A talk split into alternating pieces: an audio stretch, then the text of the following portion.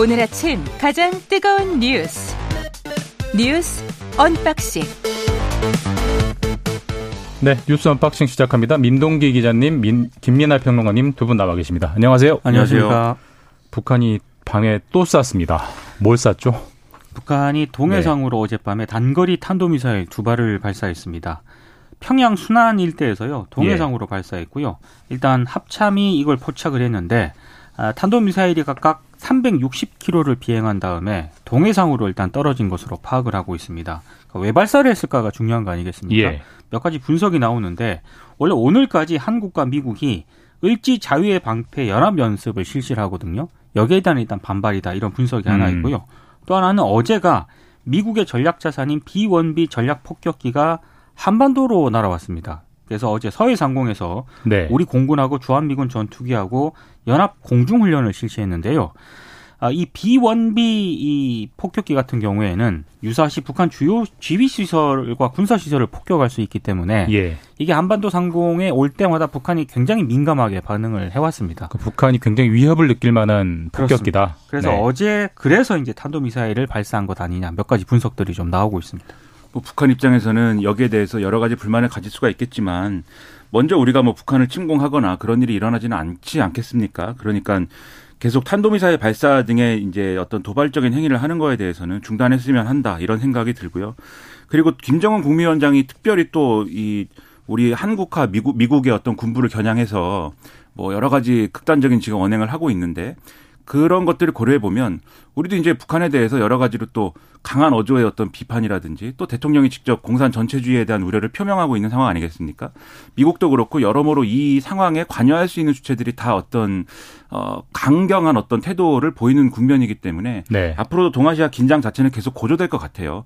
그럴 게 아니라 이제 좀 바람을 빼는 어떤 그러한 것들도 한편에서는 이루어져야겠는데 그러한 전략이 있는지 다시 한번 검증하고 점검해 봤으면 좋겠습니다. 그게 뭐 당분간 쉽지 않을 것 같 지 않습니까? 그렇죠. 당분간은 지금 답이 네. 없는 건데 그렇더라도 한쪽에서 어디엔가는 준비를 좀 하고 있어야죠. 이런 음. 상황을 계속 끌고 갈 수는 없는 거 아닙니까? 경제에도 안 좋고 안보에도 안 좋기 때문에 그러한 어떤 넓은 시야로 이 상황을 네. 관리할 필요가 있다는 것입니다.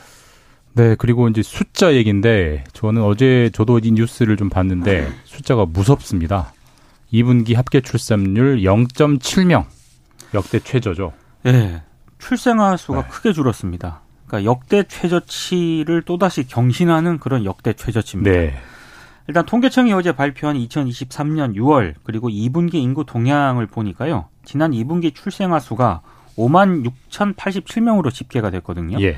전년 동기 대비 6.8% 감소했고요. 이 수치가 모든 분기를 통틀어서 역대 가장 적은 수입니다.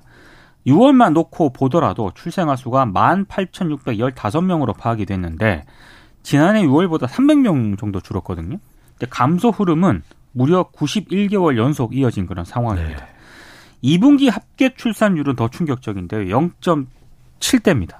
전년 동기 대비 0.05명이나 줄었고요. 예. 지난해 4분기보다 소폭 낮아져서 이것 역시 관련 통계 작성 이후에 최저치입니다. 통상 상반기에 비해서 하반기 합계 출산율이 더 낮아졌었거든요. 그렇죠. 그러니까 이런 점을 감안을 했을 때 올해 연간 합계 출산율은 아마 더 내려가지 않을까 이렇게 예상이 되고 있고요. 작년이 연간 0.78명이었습니다. 그래서 진짜 무서운 숫자가 나왔는데 올해는 사상 처음으로 0.6대에 접어들 수도 있다. 이런 지금 관측이 나오고 있는, 데요 경제협력개발기구 OECD 국가 가운데 합계 출산율이 한 명보다 낮은 나라는 대한민국밖에 없습니다. 이게 더 이제 충격적인 그런 상황이고요. 네. 정부가 출생률 높이기 위해서 막대한 비용을 계속 투입을 하고 있는데 왜 이게 백해 무약일까? 이 부분에 대해서 이제 우리 정부나 사회가 좀 심각하게 고민을 좀 해봐야 될 것 같습니다. 그러니까 이게 일, 일 아래로 내려갔다라고 해서 막 걱정이다 뭐 이렇게 얘기한 게 사실 얼마 안 된 것 같은 기분인데 예. 물론 좀 됐습니다만 이게 그때도 충격적이다라고 그랬는데 그리고 얼마 전에는 0.7대의 숫자를 갖고 외국의 학자가 국내 이제 인터 언론과 인터뷰를 하면서 대한민국이 망하고 있다 이렇게 얘기를 하면서 놀라워했다 이 기사도 봤는데 EBS 다큐였어요. 그렇습니다. 네. 머리를 막 감싸주더라고요. 그렇죠. 네. 그 정도로 놀라운 숫자예요. 이게 밖에서 보면. 근데 0.6대 진입을 했다, 진입을 할 것이다라고 하면 이게 정말 심각성을 우리가 체감하고 이 단지 아이를 안 낳는다 이런 게 아니라 이런 상태로 경제 구조 유지가 되느냐 이게 문제지 않습니까? 앞으로 어쨌든 경제 활동을 해야 되는 인구는 계속 늘어나야 되는 거고 일정 정도가 유지가 돼야 되는 건데 그렇지 않다고 하면 이거 어떻게 할 거냐 고령화 사회를 계속 될 것인데 이런 우려를 할 수밖에 없는 상황에 그렇다면 이게 말씀하신 대로 여러 정책이 다 안 먹히고 있는 이유라는 거는 지금까지 한국 사회가 유지해온 이 사회 구조 전반에 대한 어떤 진단을 이제는 시작하고 그걸 바꾸기 위한 행위에 나서야 되는 거 아니냐 이런 생각까지 들거든요. 그러니까 이 단순하게 생각해서 젊은 사람들이 지금과 같은 한국 사회에서 결혼을 해서 결혼을 하는 것도 참 어려운 일이라고 생각하는데 결혼을 해서 거기다가 아이를 낳고 키우는 것까지 생각을 했을 때 얼마나 많은 걱정과 얼마나 많은 고민이 필요합니까? 얼마나 큰 각오가 필요합니까?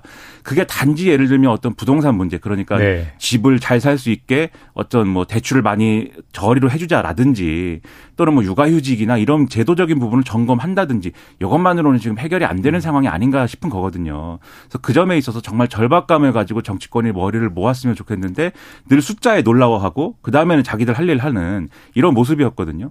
이번에는 이 0.6대가 나왔으니까 그렇게 하지 말고 심각한 어떤 일로 받아들였으면 좋겠다 이런 생각입니다. 다 비슷한 생각이신 것 같아요. 422님이 아이들 낳지 않는 것은 너무 살기 힘들어 그런 겁니다. 정부가 신경 많이 썼으면 합니다. 사실 뭐 이 문제가 뭐 예를 들어서 뭐 홍범도 흉상 문제 이런 것보다 가장 지금 치열하게 논쟁해야 될 문제가 아닌가 맞습니다. 싶은데 네. 이번 정기국회 때 뭐 논의가 될까요? 사실 근데 저출산 문제는요. 네. 이게 우리 사회의 근본적이고 상당히 구조적인 문제지 않습니까? 근데 역대 정부들이 이 대책 같은 걸 내놓을 때 좀 단편적이고 지역적인 어떤 그런 대책을 내놓았기 때문에 네. 그래서 이제 이게 제, 대책이 제대로 먹히지 않았던 것 같은데 이건 진짜 정권이라든가 정부에 상관없이 맞습니다. 정말 네. 국가적 차원에서 이거는 장기 플랜을 좀 가지고 접근을 해야 될 문제인 것 같습니다. 네. 그러니까 열심히 안 살면 정말 죽을 힘을 다해서 열심히 안 살면 도태되는 사회에 비슷하게 된 거잖아요. 그렇죠. 네. 내가 사는 것도 이렇게 열심히 죽을 만큼 노력해서 살아야 되는데 거기다 결혼을 하고 가정을 꾸리고 그 다음에 아이를 낳아서 이런 열심히 살지 않으면 도태되는 그런 사회에서 아이를 키워야 된다. 그 자체도 어려운 일뿐 어려운 일일 뿐더러 그런 사회에 우리 아이가 또 어, 성인이 돼서 이러한 고통을 또 겪어야 된다라고 생각하면 그것만큼 또 어렵고 힘든 일이 어디 있겠습니까? 당장은 힘들더라도 어 우리 후손은 좀 살기 좋은 어떤 미래가 있을 거야라는 확신이 좀 있어야 되는 것이기 때문에 말씀하신 대로 정말 전반에 걸친 어떤 어떤 그런 조치들이 필요하다는 거죠. 그, 그, 그 해외 학자가 말한 것처럼 대한민국 정말 망하게 생겼네요. 진짜 맞는 통계고요. 네. 공포감을 좀 가졌으면 좋겠습니다. 그리고 다음 이슈는요. 어제 이제 저녁에 전격적으로 박정훈 전 해병대 수사단장에 대해서 구속영장이 청구가 됐죠. 국방부 검찰단이 사전 구속영장을 청구를 했는데요. 일단 피의자에 대한 신속한 수사를 위해서 노력을 했지만 아, 계속해서 지금 수사를 거부하고 있기 때문에 사안의 중대성 그리고 증거인멸 우려를 고려해서 구속영장을 청구했다고 밝혔습니다. 네. 그러면서 국방부는 대통령 개입 주장과 같은 더 이상 일방적인 그런 주장이 언론에 공개되지 않기를 바란다. 뭐 이런 취지의 입장도 음. 내놓았는데요. 일단 박 대령 쪽에서는요. 초동 수사 과정에서 국방부 외압이 있었다면서 군 검찰 수사 심의 위원회 소집을 요청을 한 바가 있었거든요. 네. 근데 아, 의견 없음으로 결론을 냈습니다. 그래서 지난 28일 군 검찰의 첫 소환 조사가 이루어지긴 했는데 이때 첫 소환 조사에서 어, 박정훈 대령이 당시 서면으로 뭐 작성한 사실관계 진술서 의견서는 제출을 하긴 했습니다만 네. 직접 진술은 거부했습니다. 그래서 아마 이제 군 어, 국방부 검찰단에서 이제 사전 구속영장을 청구를 한 것 같은데요. 일단 대통령실이 어제 또 뭐 국회에서 여러 어, 대통령실 관계자들이 나와가지고 뭐 대, 윤석열 대통령의 개입이라든가 이런 주장에 대해서 전면 부인하는 그런 발언을 하기도 했습니다. 그러니까 지금 이제 뭐 법의 어떤 논리, 법리로만 따지면 말씀하신 대로 이제 어, 박정훈 대령이 수사 수사를 받는 과정에 어떤 있었던 일, 그 진술한 것들에 대해서 언론 등을 통해서 이제 주장을 이제 뭐 군 검찰단이 볼 때는 일방적으로 하고 있는 것이기 때문에 그러한 것들이 일반적인 법리로 보면은 어떤 증거 인멸이라든가 뭐 이런 것이 될 수 있는 거여서 그래서 이제 뭐 구속을 해야 된다라는 논리가 성립할 수 있을지도 모르겠습니다. 그런데 이제 국민들이 일반 여론에 대한 어떤 국민들의 생각을 본다면 박정훈 이 대령이 계속 언론을 통해서 제기하고 있는 문제가 이 자신이 어떤 수사를 했던 그러한 조사를 했던 그러한 내용들이 좀 뒤엎어지는 그 왜곡이 되는 과정의 핵심이 대통령까지 연결되어 있는 어떤 대통령의 지시라든가 이런 것까지도 연결되어 있는 문제다. 그러니까 몸통이 대통령이다 이 주장을 하고 있기 때문에 그 얘기를 더 이상 못하게 하기 위해서 이렇게 구속까지 하는 그런 상황인 거 아니냐 이런 의심을 가질 법 하거든요. 거기다가 이게 다른 맥락에서 지금 어, 지금 이 사건의 경우에는 굉장히 가슴이 아픈 사건이지 않습니까? 해병이 어쨌든, 어, 해병에 있는 이 군인이 이러한 이 수해 복구와 수색 작업에 나섰다가 안타깝게 사망한 것이고, 구명조끼만 입었어도 그러한 일이 일어나지 않았을 것인데, 그것에 대해서 가슴 아파하는 그러한 국민들의 입장에서는 이러한 일을 만들게 된 어떤 원인이나 이런 것들에 대해서 엄단해야 된다라고 하는 그런 생각을 가지고 있는데, 지금 이 수사 내용, 조사 내용이 결론적으로 이 수사기관으로 넘어가는 과정을 보면 은 수사를 통해서 혐의를 묻는 거에 대해서는 최소화하는 그런 그림이 돼버린 거잖아요. 네. 그것까지 엮어서 보면은 지금 이런 조치가 상당히 고약하게 이루어지고 있는 것이기 때문에 이 뭐 구속이 뭐 부당하다 등등의 어떤 논란 그런 것들을 넘어서서 이 사건 자체에 대해서 그러면 얼마나 어떤 엄단을 하겠다라는 의지를 가지고 이 정부와 군이 접근하고 있는가 그것에 대해서 책임을 묻지 않으면 안 된다라는 점을 강조해야 되는 그런 상황이다. 그에 맞춰서 정부도 조치를 취해라. 저는 그런 생각이 듭니다. 그 평론가님 말씀처럼 순수한 병, 법리에 따른 영장 청구라고 보기만은 좀 힘든 게 일단 팩트만 보면 28일에 첫, 첫 소환 조사를 했고요. 한번 네. 소환 조사했고 30일 이틀 만에 영장을 그렇습니다. 바로 쳤습니다. 완전히 지금 양쪽 입장이 팽팽한데 그럼 당연히 참고인 부르고 추가적인 확인하고 또 한 번 더 부르고 이런 게 일반적인 수순인데 그리고 사실 이 사, 이 사건의 본 사건인 최상병 사고, 사망 사고에 대한 수사는 좀 전혀 뭐 전혀는 아니지만 매우 느리게 진행되고 있고 거기에 비해서 매우 빨리 이 수사단장에 대한 수사는 진행되고 있기 때문에 결국 대통령을 언급한 게 영향을 준 거 아니겠느냐. 그러니까 이 사안의 네. 본질은 이 흔히 말하는 채모상병과 관련된 어떤 사망 사건 여기에 대해서 당시 해병대나 군이 적절한 조치, 안전 조치를 취했느냐 이게 핵심이었는데 지금 사안 자체가요. 박정훈 대령 쪽으로 완전히 무게 중심이 이동을 해버려서 예, 그렇죠. 그 본질 자체는 지금 완전히 지금 없어진 상황이 돼버렸습니다. 예. 네, 그리고 이제 오염수 이름 문제, 오염수냐 처리수냐 예전에 그 성일종 민, 그 국민의힘 의원이 5월에 한번 문제 얘기하면서 이슈가 됐었는데 여당에서 다시 꺼내 들었습니다. 그러니까 국민의힘은요 후쿠시마 원전 오염수 명칭을 오염 처리소로 공식화하겠다 이런 입장을 내놓았습니다. 유상범 국민의힘 수석 대변인이 어제 국회에서 기자들에게 한 얘기는요. 오염수 관련 용어는 이제 오염 처리소로 공식화해야 한다 이렇게 얘기를 했습니다. 네. 그러니까 일본에서 오염된 걸 처리해서 방류를 하는 거니까 오염 처리수 사태라고 불러야 할 것이다라고 얘기를 했고 오염 처리수가 국제 원자력 기구에서 쓰는 공식 용어다 이렇게 얘기를 했습니다. 아, 이 문제는 어제 또 국회 예결특위 종합정책 질의에서도 등장을 했고요. 한독수 총리가 이 질문을 받았거든요. 아, 용어 변경을 검토해 보겠다 이런 입장을 내놓았습니다. 한독수 총리도 이런 얘기를 했습니다. 마치 오염수가 방류되고 있다, 핵폭탄과 같다는 논리는 전혀 안 맞는 것 같다 네. 이렇게 얘기를 했고 IAEA가 이야기하는 알프스를 거쳐서 처리된 오염수 자신은 이것이 과학적으로 맞는 표현이라고 생각한다 이렇게 얘기를 했습니다. 근데 박성훈 해양수산부 차관도 어제 1일 브리핑에서요.